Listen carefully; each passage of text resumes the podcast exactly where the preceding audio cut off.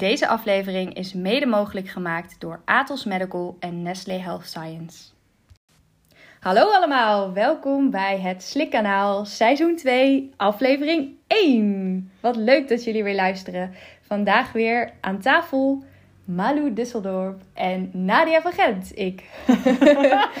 Malou, wie gaan wij vandaag spreken? Uh, we gaan vandaag in gesprek met uh, Femke van Hoeven. Zij is logopedist bij uh, Stichting voor Regionale Zorgverlening, ook wel SVRZ genoemd, verpleeghuiszorg in Zeeland.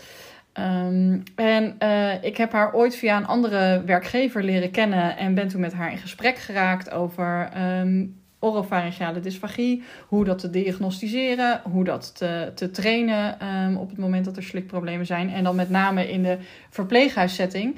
En ik vond haar toen al enorm inspirerend hoe zij uh, dat, dat in ons vakgebied anders aan wilde pakken um, en, en daar ideeën over had. En dat is altijd bij mij blijven hangen. En ja. Uh, nou ja, toen wij deze podcast maakten, toen dacht ik, nou, ik vind haar echt een heel geschikte gast om, uh, om haar even aan de tand te voeden. Ja, en dat gaan wij dus doen over vies. Uh, want zij doet dat uh, in het verpleeghuis. En dat is hartstikke leuk. want meestal wordt het gedaan in het ziekenhuis. En zij gaat ons hopelijk meer vertellen over hoe je dat kan regelen in je eigen verpleeghuis. Of je eigen verpleeghuis, maar het verpleeghuis waar je voor werkt. Um, en ja, hoe verder. Nou, um, laten we naar haar gaan luisteren. Vooral. Ja, voorafgaand is nog wel belangrijk om te zeggen dat uh, de verbinding uh, mogelijk wat minder is. Um, dat komt omdat ze natuurlijk in het verre Zeeland uh, verblijft. maar heel veel plezier. hey Femke, wat leuk om jou vanavond te spreken. Hi. Hoi, hoe is het? Ja, goed. Met jullie? Ja, nou ja, wij uh, we wilden vanavond uh, wat meer, of nou ja, voor de luisteraars, het is dus avond. Uh, we wilden vanavond graag met jou praten. En uh, nou, om mee te beginnen zou je ons wat meer kunnen vertellen over, om even warm te draaien, wie je bent en wat, je, wat je doet als logopedist. Of, nou ja, nou heb ik al verklapt dat je logopedist bent. Maar zou je wat meer over jezelf willen vertellen? Ja, ik ben Femke van Hoeken. En ik werk um, in een verpleeghuis en revalidatiecentrum. Dat doe ik nu al uh, bijna tien jaar. En uh, dat is uh, ontzettend leuk om te doen. Ik zie heel veel verschillende doelgroepen. En we hebben een hele grote zorginstelling met heel veel locaties. Met dus ook veel collega's. Dus dat is heel leuk om altijd te kunnen sparren met elkaar en overleg te hebben. En uh, nou, vandaag uh, zal ik jullie wat uh, meer vertellen over vies en jullie daar hopelijk een beetje door te inspireren. Leuk, heel leuk. Ja, en we hadden net al wat verbindingsproblemen. en dat komt denk ik omdat je in Zeeland woont. hè? Het o zo verre Zeeland voor de randstedelingen. Ehm, want waar werk je precies? Ik werk in uh, Goeds voor de organisatie uh, eh. En die zit in heel Zeeland. Um, dus we hebben een aantal hoofdlocaties. Um, waarop elke hoofdlocatie dus uh, de combinatie van verpleeghuis met revalidatie is. En daarnaast hebben we een heleboel buitenlocaties waar voornamelijk WLZ-cliënten zitten. Ehm, maar we hebben bijvoorbeeld ook het afasiecentrum wat gekoppeld is. Ehm, we hebben dagbehandeling, dagverzorging, uh, palliatieve units. Dus het is echt een heel breed scala aan zorg wat, uh, wat aangeboden wordt. Hey, en Femke, je noemt net al even casual WLZ, uh, maar inmiddels weten we dat er ook um, anderen luisteren dan alleen maar uh, logopedisten. Dus er luisteren ook studenten en et cetera. WLZ, wat bedoel je daarmee? WLZ is de wet langdurige zorg. Dus dat zijn alle mensen die echt permanent wonen hm. bij ons. Ehm, dus dat kan op de PG zijn of somatisch. Um, en de revalidatieafdeling is een GRZ, ge, uh, geriatrische revalidatie. Dat is echt gericht op de ouderenzorg. En dat is dus een tijdelijk verblijf voor uh, mensen. Om uh, weer ja, aan te sterken met als doel om weer naar huis te gaan. Ja, ja. En ehm, net uh, hadden wij, ja, we hebben voor, voordat we zo'n podcast opnemen altijd even een gesprekje. En net hadden we het er al even over, over uh, nou ja, onder andere de fees. En um, nou, daar gaf jij aan van, er is echt een bepaalde plek, daar, wij doen de fees in huis. En dat doen we voornamelijk op die locatie. Zou je daar wat meer over kunnen, kunnen vertellen? Ja, wat wij dus um, aanbieden voor alle interne mensen, dus gewoon iedereen die um, verblijft, of het nu permanent is of tijdelijk, kunnen we de fees bij inzetten. en dat is eigenlijk uh, altijd een aanvullend onderzoek. Zo hebben wij het intern geregeld. Dus niet een standaard onderzoek. en op het moment dat we zien dat we met de gewone observaties niet voldoende informatie hebben, dat we um, twijfels hebben, in ieder geval reden voor aanvullend onderzoek, dan voeren we dus gewoon intern zelf het viesonderzoek uit. Mooi, heel goed, ja. En hoe zijn jullie daar zo op gekomen? Want ik denk niet dat dit al uh, eeuwen oud is. Um, op een gegeven moment zijn jullie daarmee begonnen. Weet je nog wanneer dat ongeveer was? En hoe dat gegaan is?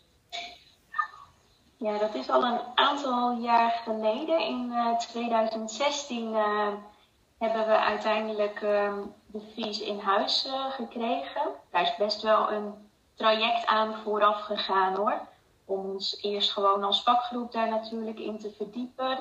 En uh, eerst eens te inventariseren of dat echt zou lonen om dat intern uh, te doen en onszelf te scholen. Of de werkgever daar natuurlijk ook uh, ja, hel in zag om dat uh, aan te bieden. Dus dat is altijd best wel een traject. en dat hebben we helemaal ehm, doorlopen. Ik denk dat andere collega's die dat misschien ook in hun werkplek hebben, ja, zullen herkennen. Dat je natuurlijk een heel plan moet schrijven waarom je vindt dat dat een meerwaarde heeft um, voor jouw locatie, hè, voor jouw werkzaamheden.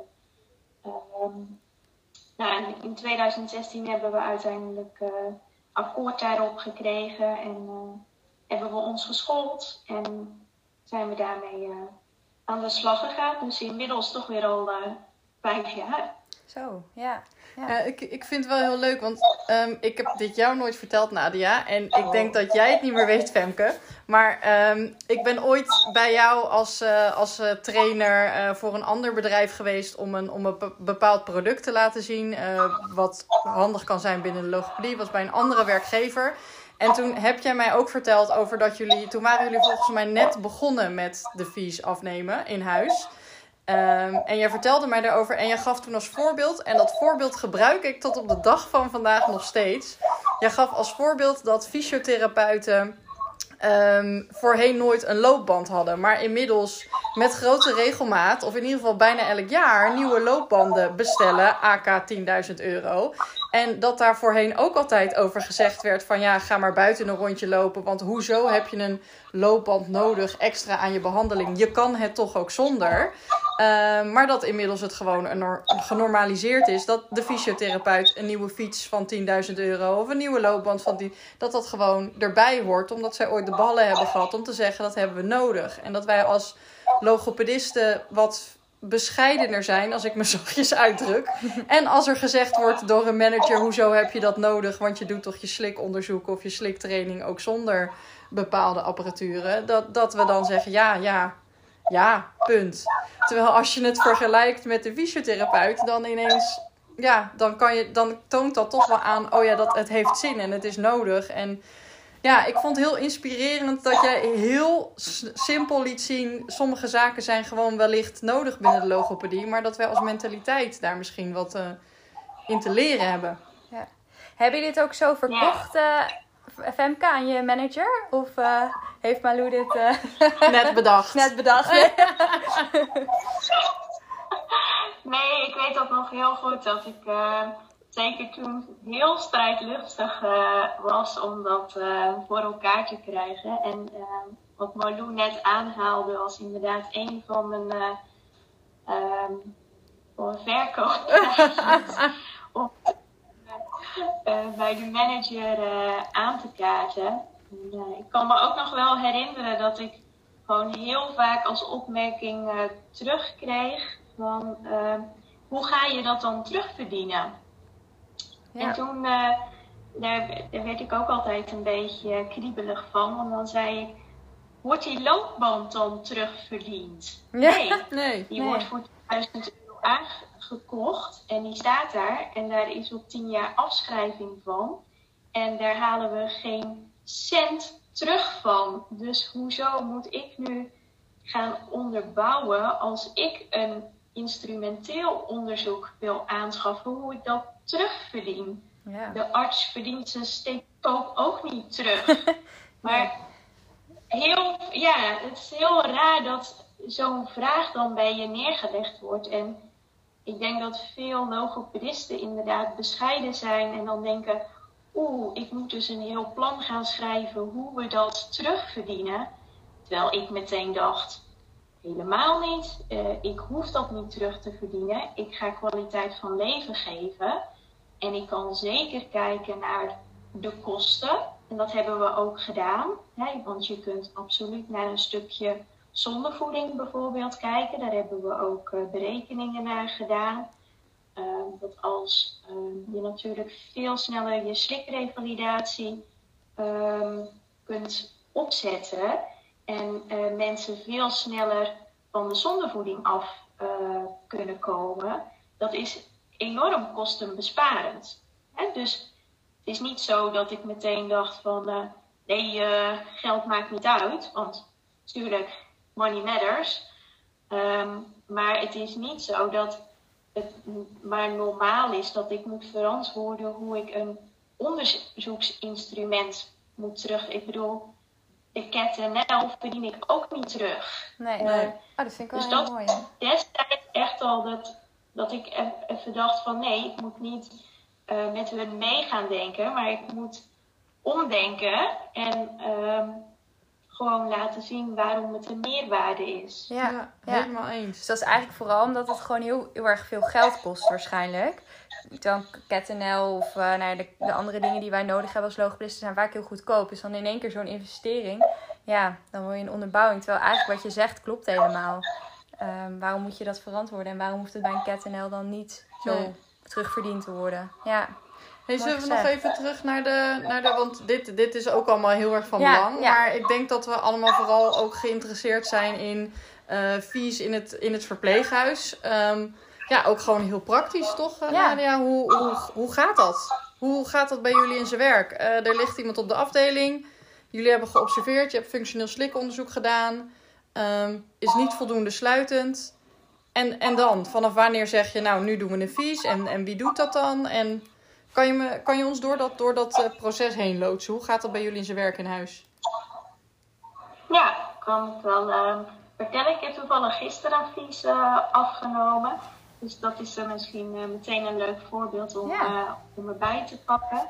Ik werd vorige week ehm, gebeld door een collega van een andere locatie. Dus wij legden mij een casus voor van een dysfagiepatiënt die was opgenomen op de revalidatieafdeling. En uh, het vaste voedsel uh, leek niet goed te gaan, terwijl de andere consistenties wel goed gingen. Zij kon eigenlijk niet verklaren waarom dat was. Uh, de patiënt had wat cognitieve problemen en daardoor twijfelde ze of hij haar de juiste informatie uh, kon geven van wat er nou precies wel of niet goed ging. Um, nou, ze had al uh, van tevoren natuurlijk wat onderzoek uh, gedaan. Want zoals ik al zei, uh, is het bij ons niet een standaard onderzoek, maar enkel aanvullend. Ze had al sensibiliteit gecontroleerd en meerdere eetobservaties gedaan, maar kon er gewoon niet zo goed de vinger op leggen. Dus ze had dat besproken in het MDO en met de arts. En daaruit uh, kwam eigenlijk het advies van ja, zullen we toch eens een doen om te kijken van wat gaat er nu mis? Is, is er echt voldoende sensibiliteit? Blijft het misschien toch residu ehm, staan? Of lijkt het eerder een passageprobleem? Of ja, wat, wat is het nu eigenlijk? Dus ehm, nou, toen ben ik uh, daar naartoe gegaan. Ehm, want onze vies is uh, mobiel. Dus dat is geen vaste unit. Maar dat is een, een, een, mobiel apparaat wat ik gewoon in een uh, koffertje kan meenemen. En zo overal naartoe kan. Dus ik kan echt bij mensen aan bed of op de kamer het onderzoek afnemen. En moet ik dan, Ehm. even tussendoor, moet ik dan denken aan een, een soort laptop grootte en dan een scope erbij? Zit dat allemaal in dat koffertje of hoe ziet dat koffertje eruit? Ja, ja. Ik, ik noem het altijd, eh, iedereen denkt altijd alsof ik eh, eh, een miljoen bij me heb. Zo'n koffertje is het. Mooi. dat heb je niet. Daar zit, nee, nee, helaas. Daar zit, eh, daar zit een scope in en ehm, alle toebehorende. En ehm, de laptop past er ook nog net in. Dan kan ik hem zo net alles in één koffertje krijgen. En dan eh, is die eigenlijk heel handzaam om overal eh, mee naartoe te nemen. Dat, Dus- eh, toen wij hem aanschaften was dat echt een wens van ons om hem zo mobiel mogelijk te krijgen. Zodat we op alle locaties in eh, heel Zeeland eh, ehm, ja, de vies zouden kunnen uitvoeren. Ehm, omdat wij het idee hadden van ehm, we willen het graag zelf uitvoeren. Dus dan is het toch een beetje vreemd als die op één locatie staat en de patiënt alsnog daar naartoe moet komen. Dat ja. hele gedachtegang van ons was dat we dat echt ehm, veel meer op maat konden aanbieden bij de patiënt zelf. Ja. En begrijp ik dan ook dat er zit een laptop bij, dus je, je hebt ook opgenomen beeldmateriaal. Altijd. En dat kan Ja. je gelijk in je Ja. EPD hangen. Ja, Oh, wat goed. Ja, Fijn. ja. Dat is zelfs in sommige ziekenhuizen niet zo, kan ik je vertellen. Dat de arts dan komt met de scope en dat je dan vervolgens geen beeldmateriaal hebt eh, in het Ja. EPD. Ja, fijn. Supergoed, ja.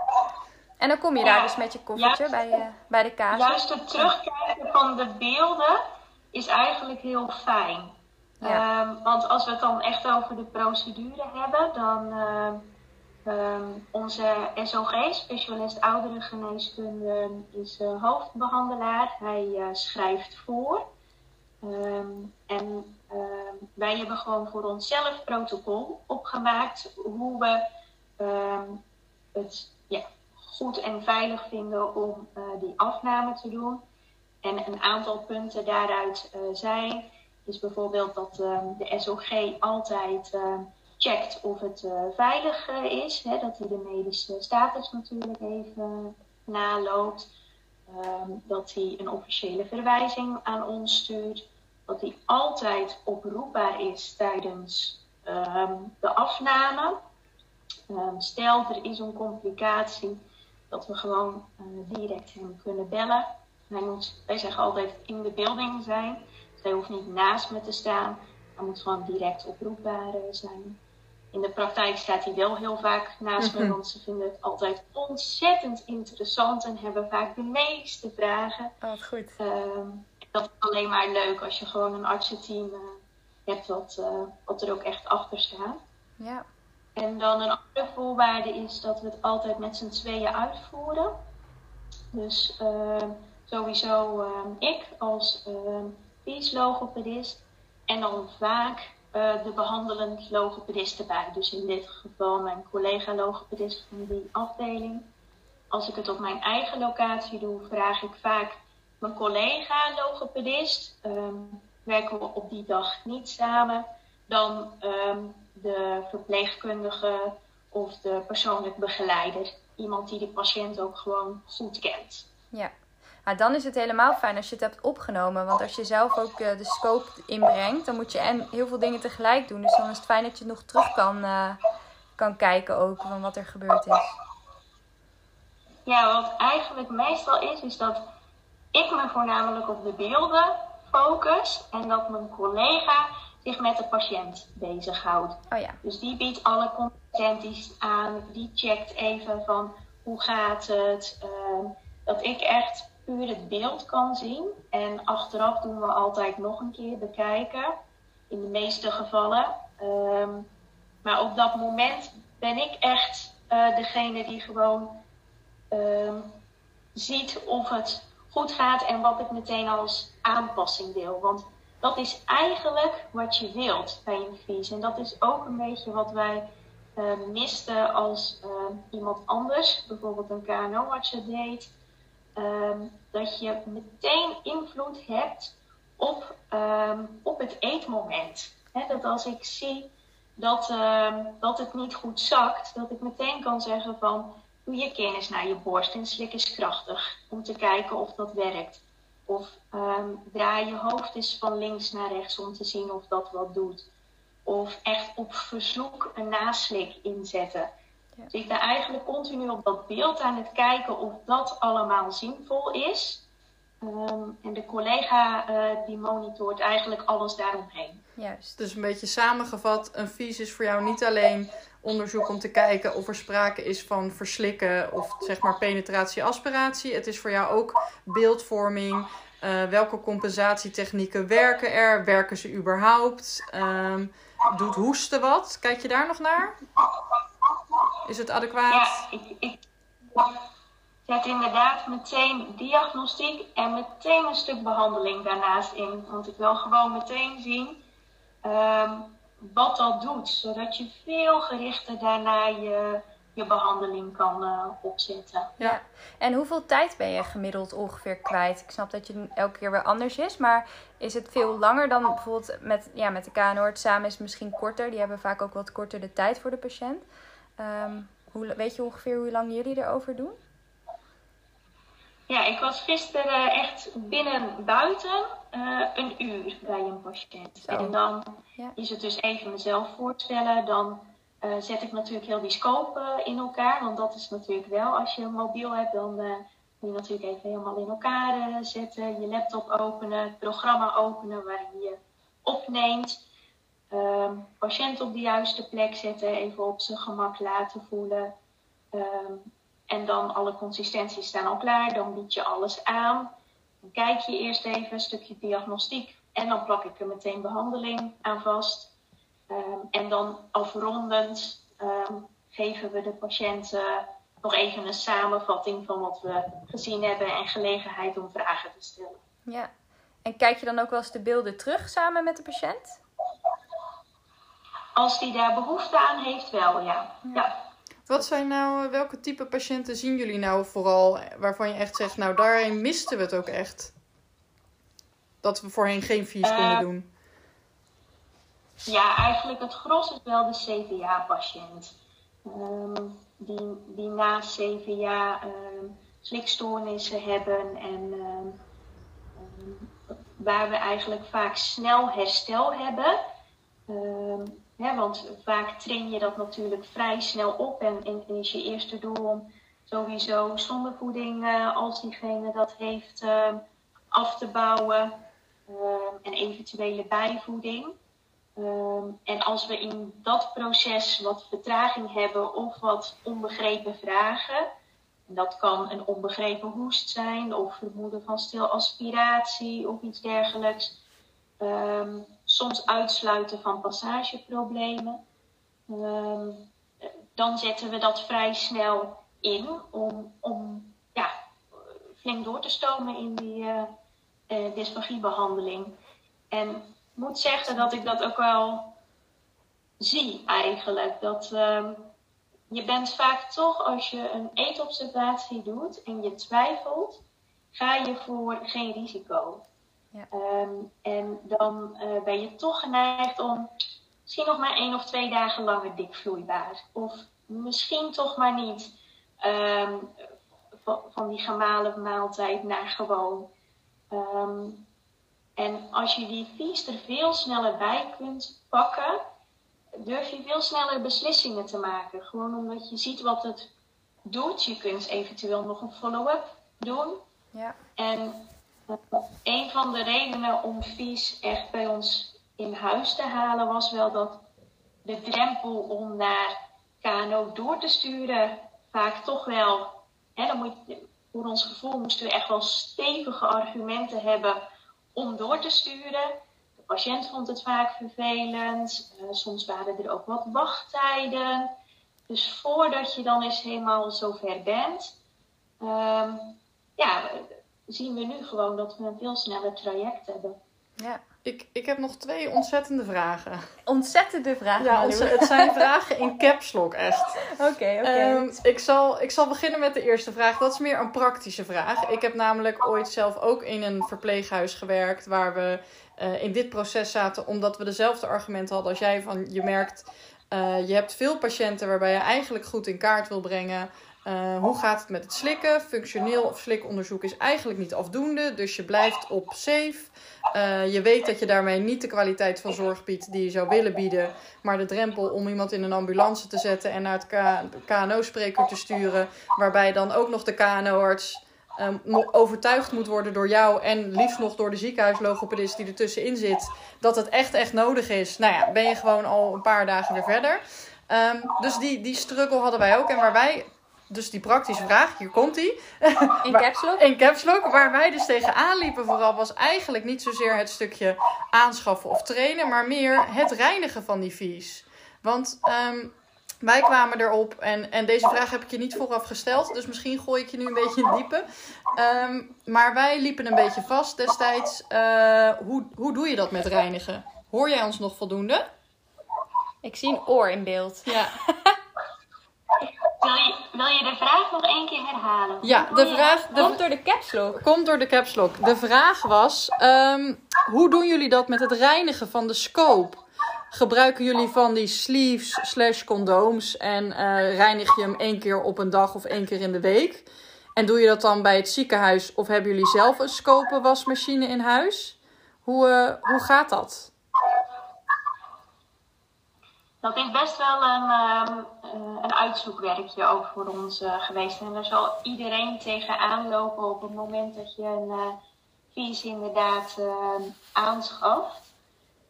waar wij voor hebben gekozen, maar dat, dat nogmaals, waar wij voor mm -hmm. hebben gekozen, dat is niet richtlijn of zoals iedereen het moet doen of, of iets dergelijks.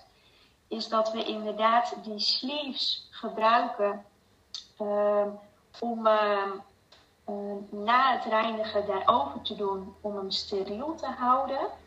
Maar ik, uh, ik scope niet met die sleeve erop, omdat ik vind dat het beeld daardoor, ehm, de kwaliteit van dat beeld wordt minder, omdat daar toch een, een, plastic folie overheen zit. En je scope wordt ook, uh, je fiber wordt ook wat dikker. Um, en dat vond ik twee nadelen die ik dus eigenlijk liever niet had. Dus we hebben ervoor gekozen om um, zonder sleeve te, uh, te scopen. Maar ik reinig na elke uh, uh, onderzoek. En ik reinig zelf. We hebben dat eerst geprobeerd om het via het ziekenhuis te doen dat was organisatorisch echt uh, niet te doen. Er, er zaten zoveel haken en ogen aan en ik was hem dan ook echt lang kwijt. Oh, ja. En uh, dat, ja, dat was een heel gedoe. Daar hebben we wel naar gekeken, want dat had aanvankelijk wel onze voorkeur. Um, en ja, als je in een ziekenhuis werkt, is dat gewoon een stuk makkelijker allemaal te regelen. Um, maar voor ons was dat gewoon niet, um, niet het handigst. Dus ik reinig um, zelf na, elke, na elk onderzoek. En, en hoe doe je dat dan? Want uh, ja, neem aan niet gewoon met een washandje of onder de kraan, maar moet dat dan volgens een bepaald protocol? Ja, we hebben daarvoor um, met de leverancier van de scope hebben we nauw contact uh, gehad en die hebben daar ons uh, helemaal in geadviseerd hoe we dat moesten doen. Die hadden een samenwerking met uh, het bedrijf wat sterilisatie doet. En zij verschaffen ons gewoon alle producten daarvoor. Ja. Dus dat is inderdaad een vaste procedure van drie schoonmaakacties um, achter ja. elkaar. Um, en um, ja, je volgt gewoon hoe we dat uh, voorgeschreven hebben. Ja. En weet wel, uh, dat hebben wij toen ook aan ons artsenteam laten zien van uh, zijn jullie daar ook mee uh, akkoord. En dat, uh, dat was prima. Dat is helemaal goed gekeurd. Goed, ja. Ja. Mooi. Is, Hey. is dat tijd voor mijn caps lock Ja, ik wou net zeggen, je, hebt, je bent... Ik heb hem goed geteaserd, hè? Dat is echt onwijs een cliffhanger nu. ja, Oh, ik voel de druk. Wat als die nou niet goed genoeg is, mijn vraag? ja, dat, dat eh, Oh, wordt uitgeknipt. Ehm, nee, vraag 2 was nog dat je net uitgebreid ook verteld hebt wat de voordelen zijn voor in het verpleeghuis. Hè? Vergroot kwaliteit van zorg, eh, geeft heel veel inzicht. Ehm, nou, wat je allemaal net in de afgelopen 20, 30 minuten verteld hebt. Maar wat zijn nou de voordelen voor jou als, als logopedist? Of eigenlijk voor de vakgroep logopedie? Wat, wat, brengt, het, ja, wat brengt het ons? Waarom, waarom zouden we dit willen als logopedisten in verpleeghuizen? Ja, goede vraag. Want dat was voor mij ook wel echt een belangrijke reden om, eh, ehm, ja, om, om me veel beter te gaan verdiepen in vies. Uiteindelijk doe je het voor de patiënt. Maar het is ook wel iets heel speciaals voor, voor mijzelf als logopedist en voor de collega's. Ehm, dus wat ik als voordeel van een log voor de logopedist vind, is dat je ook meteen visuele onderbouwing hebt aan je adviezen. Slikken is altijd iets heel abstracts en, moeilijk uit te leggen, ook naar de patiënt toe. Ondanks dat je misschien een, eh, een laringsmodel hebt staan of dat je een YouTube-filmpje erbij kunt halen. Toch is het altijd moeilijk uit te leggen. Ehm, en met die viesbeelden is het zoveel duidelijker. En als patiënten inderdaad de behoefte aan hebben, laat ik ze meekijken. En eh, zien ze ook van, oh, mijn keel is leeg bijvoorbeeld. Of als ik nog heel veel ehm stase of residu zie staan. En ik vraag van, zit er nog wat? En ze zeggen ja. Zeg ik, ja, dat klopt, u heeft gelijk. Want dat kan ik hier ook zien. Ehm, en dat geeft natuurlijk ehm, heel veel ehm, ondersteuning. Zeker. Ja. Ik vind ook dat ik gewoon meer gericht en beter onderbouwd kan behandelen. En misschien dat eh, de patiënt dat nog niet zo 1, 2, 3 ervaart, maar voor jezelf weet je gewoon veel beter van, kijk, ik zie dat en dat en dat klopt. Ehm, en daar kan ik naar handelen. En nu durf ik ook makkelijker door te pakken. Eh, dus voor jezelf is het wel echt ehm, een enorme meerwaarde om dat, ehm, om dat te zien. Ja. En ik denk ook dat het wel ehm, ja, heel patiëntgericht is. Dat je echt ehm, het maximale aanbod kan bieden aan, eh, aan interventie en aan onderzoek. Ja. Hey, ik heb, nog, ik heb ook een vraag. Niet in caps lock, maar wel, eh, wel gewoon, gewoon een vraag. Hoe vaak doe je dit nou eigenlijk? In, want ik kan, ja, je zegt, nou ja, ehm, we kijken eerst eetobservatie. En echt als er een gerichte vraag is of ik wil meer weten, dan eh, pak ik het erbij. Maar in praktijk, hoe vaak komt dat dan voor? Per maand? Per maand of per jaar of per week of per dag? Mag allemaal. Per uur. nou, per dag uh, zo'n feestje is het niet. Ehm, ik wil even de kanttekening maken dat uh, door COVID uh, we wel terughoudender zijn geweest. Oh ja. Dus de jaarcijfers van afgelopen jaar zijn eigenlijk niet representatief voor um, de hoeveelheid vies die we normaliter doen en voor ogen hebben. Um, maar als ik een schatting zou moeten maken, is dat één keer per maand um, gemiddeld. Oh ja. Want ja, je, weet hoe het gaat. Soms heb je opeens allerlei opnames en denk je, waar komen ze vandaan? Ja. En dan opeens is het ook weer even stil. Dat, ja, dat heeft iedereen denk ik, grilligheid. Ja. Um, en het ligt soms ook een beetje aan de follow-ups. Um, sommige patiënten heb je echt wel twee of drie keer een vies nodig om dat beter te monitoren. En bij sommigen bekijk je het gewoon één keer en weet je gewoon meteen, zo moet ik het aanpakken en dat is voldoende. Ja. Dus um, de aantal viezen per patiënt verschilt ook wel wat. Ja, precies. Maar in ieder geval voldoende om bekwaam te blijven. Inderdaad, niet dat je het één keer per, per jaar of zo. Want dan kan ik me ook voorstellen dat je het ook misschien een beetje verleert. Of uh, er niet echt goed in kan komen als je net gestart bent. Maar uh, ja, indicatie is dus ongeveer één keer per maand. Uh, ja. Ja, ja. Jij ik zit denk op de... sowieso, want Ja? Oh, zeg maar, kwetsbaarheid is wel een, een, een dingetje. Hè? Ik weet dat eh, eh, daar ook wel naar gekeken wordt en dat is ook echt wel terecht. Hè? Ehm, ehm, dat, dat niet ehm, bij logopedisten komt die dat inderdaad maar eens één keer per jaar doen. Dat is echt te weinig om daar goed ervaring in te hebben. Tegelijkertijd ben ik ook wel van mening, maar dat is mijn mening Ja. Ehm, dat ik niet zo bang ben dat ehm vies door eh, logopedisten gedaan wordt waar dat niet helemaal bij thuis hoort. In de zin van, ik geloof niet dat ehm, je zo'n duur apparaat ehm, met een, een, een dermate expertise en, en kennis die je daar toch wel voor nodig hebt en ook interesse. ehm, hè, en ook een beetje de feeling om zoiets te doen. Ik weet wel, veel collega's vinden het ontzettend interessant, maar zeggen meteen van oeh, maar mij niet gezien om dat eh, af te nemen. Hè. Je, moet daar ook een beetje de guts voor hebben om, eh, om, om te gaan scopen.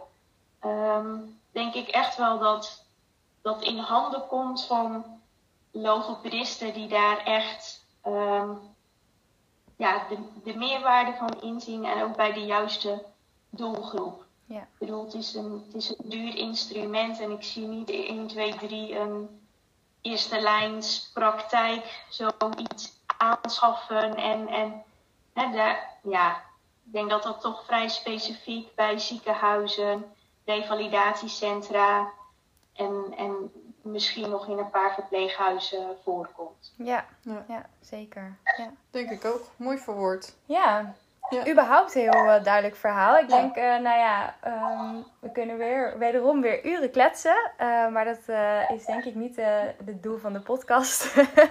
Ehm, Mo- mogen mensen jou benaderen na aflopen? Of zullen, zullen we het via ons laten doen? Dat mensen ons mogen benaderen als ze vragen hebben voor jou over vieze. ehm, ehm, ja, in een verpleeghuis. Of in een verpleeghuissetting. Nou, mensen mogen zeker eh, vragen stellen. Dat, dat is altijd eh, goed, eh, denk ik. Ehm, wat ik in het begin wel eens gemerkt, ik heb dat eh, met jullie eh, ook wel eens eh, besproken, is in het eh, begin toen ik daarmee bezig was, dat eh, ik ook wel wat reacties kreeg van collega's. Ehm, en dat is heel leuk. Ehm, maar het wordt echt leuk, ook voor mij, op het moment dat ik vragen krijg waar wisselwerking in zit. ja, Ehm, en ehm, op het moment dat je oprecht de intentie hebt om vies in je organisatie te introduceren eh, en je daar zelf al een hoop voorwerk in hebt gedaan en je loopt tegen dingen aan, hè, van ja, dat komt toch niet helemaal aan bij het bestuur of een procedureregeling waar je toch eens even een kleine kanttekening bij wil of een, of een, ehm, een, second opinion, zeg maar, dan sta ik daar zeker voor ehm, open. Ehm, maar niet random van, fix het even. oh stuur me eens even op eh, wat je hebt. Ja. zeg maar. Nee, Ja, dat is ook niet te ja, Je bent geen, eh, geen openbare Google Drive waarin je even kan alle eh, ondernemingsplannen kan downloaden. En eh, oké, Femke heeft dit ooit één keer bedacht. nee. Copy-paste naar mijn afkijken. organisatie. Ja, een soort stelen, nee. Nee, je Maar- moet er wel moeite voor doen, jongens. Maar ik denk heel eerlijk gezegd dat deze, deze aflevering echt al heel erg duidelijk, eh, duidelijkheid heeft gegeven voor heel veel logopedisten. Dat je het ook gewoon zelf moet doen en er ja, niet te veel met, je, met eh, management in meegaan. Nou ja, en Eh, het belangrijkste, dat je het ook gewoon zelf kan doen. Ja, precies. Niet alleen moet, maar of willen. Het kan. juist, het is mogelijk. Ja. Ja. Ja, nou helemaal goed. Mag ik, mag ik Ja. al voor mijn laatste Oh ja, doen we dit seizoen ook, ja? Ja, ik vind ja. wel dat we dit seizoen ook moeten doen. Ik vind het een mooie traditie. Oké, Oké, komt ie jongens. Alweer zo'n teaser. We Ja, jij bent wel lekker bezig met je teasers. Oh man. Ehm, Femke, We zijn bijna aan het einde van de aflevering. En dan zijn. we zijn. We zijn. Oh, we zijn. We zijn aan het einde. Dit is het einde van de aflevering. En eh, dan vraag ik eigenlijk altijd nog: ehm, wat is er nou iets na- naar aanleiding van ons gesprek wat we gehad hebben? Of misschien überhaupt wat jouw ervaring als logopedist in je carrière? Iets wat je logopedisten, ehm, maar inmiddels zelfs artsen, diëtisten, verpleegkundigen, studenten die luisteren. Wat wil jij men meegeven? Ehm, nou, aan het einde van deze aflevering. Ehm, nou, dat vies natuurlijk een, een ontzettend mooi middel is om ehm, eh, het slikproces van binnenuit te bekijken. Ehm, en wa- waar wij heel goed zijn in van buitenaf functioneel onderzoek eh, te doen, is het toch mooi om de bevestiging te krijgen of ehm, je, je vermoeden dat er iets niet klopt en dat je dat heel snel kan checken door middel van een vies. En ehm, voor de een is het misschien haalbaar om eh vies in huis eh, te nemen en voor de ander misschien wat minder voor de hand liggend, omdat je jezelf daar niet comfortabel bij voelt of omdat je niet helemaal de doelgroep of het aantal daarvoor hebt. Maar investeer dan in goede samenwerking met KNO. En ehm, verdiep jezelf wel in, ehm, in de viesbeelden. Want ik merkte ook al door gewoon ehm, daar veel meer zelf van te weten en te snappen en die beelden beter te interpreteren. communiceer je al zoveel beter met de KNO-arts. En kun je eh, veel meer toenadering zoeken en, en word je serieus genomen, weet je waarover je praat. En kun je misschien wel al een klein tikkeltje van die behandeling ook bij de KNO introduceren door te zeggen van mag ik de patiënt vragen om eens even met de kin naar de borst te slikken. En als je een leuke samenwerking met KNO hebt, dan eh, moet dat er echt wel in zitten. Vind ik een hele, hele mooie. Vind ik ook. Überhaupt echt heel duidelijk, dit Ja. verhaal. Ja, Goed, goed, eh, goed gesprek. ja. dankjewel. eh. Ja, dankjewel Femke. Super fijn Ja. dat je even met ons in gesprek wilde en hier de tijd voor wilde nemen. Ondanks al onze struggles. En hopelijk zien we elkaar eens eh, bij een congres ooit een keer als het weer kan. Oh my god, live! Echte mensen! Ja. Nou, hey, fijne avond en dankjewel. Doei. Jullie ook hartstikke bedankt. Doeg! Zo, dat was Femke. Ik kende haar al. Wat vond jij ervan? Ervan. Wat vond jij van haar? Ik vond het echt een superleuk gesprek. Ik vind haar echt een heel inspirerend persoon. En eh, heel tof hoe ze dat eh, in die verpleeghuizen heeft geregeld. Dat ze gewoon met haar koffertje en de vies, eh, de scoopje, ehm, gewoon langs de huizen gaat. En ook gewoon super kostenbesparend. Het laat zien hoe waardevol het juist is in de verpleeghuizen. En Ja. juist dat wij ook een rol daar hebben Ja, om ons te scholen. En dat zij dus gewoon dat geregeld heeft. Ik Ze bewijst gewoon eh, dat het kan, hè? Absoluut, Ja. ja. Tof. Heel leuk. Ja. Goeie, goed gesprek. Goed gesprek Ja. weer. Nou, wat wordt ons volgende gesprek Ja, dan? we hebben alleen maar goede gesprekken, mensen. Ja. Eh, volgende, over twee weken waarschijnlijk komt hij online, is een gesprek met Anne-Sophie Beekman. Zij is eh, docent in ehm, eh, België aan de Arteveld Hoge, Artevelde Hogeschool. Zij is daar coördinator en docent aan de postgraduaat dysfagie. Ehm, Een nou hele mond vol. ja, ja, en een aantal van onze collega's die doen die postgraduaat ook en hebben hem gedaan. En ik eh, sta elke keer dat ik denk, oh, dit wil ik ook doen. Maar ik wil zoveel doen. Maar we gaan nu Anne-Sophie eh, daar alles over vragen. Ja. Wat, je, wat je er leert, wat je gaat doen, waarom, waarom je het moet doen. Precies. Nou, hij komt over eh, twee weken online. Ehm, dan zitten we alweer in halverwege mei, Ja, 19 mei. En ehm, tot dan! ja, toeloe! Deze aflevering is mede mogelijk gemaakt door Atos Medical en Nestlé Health Science.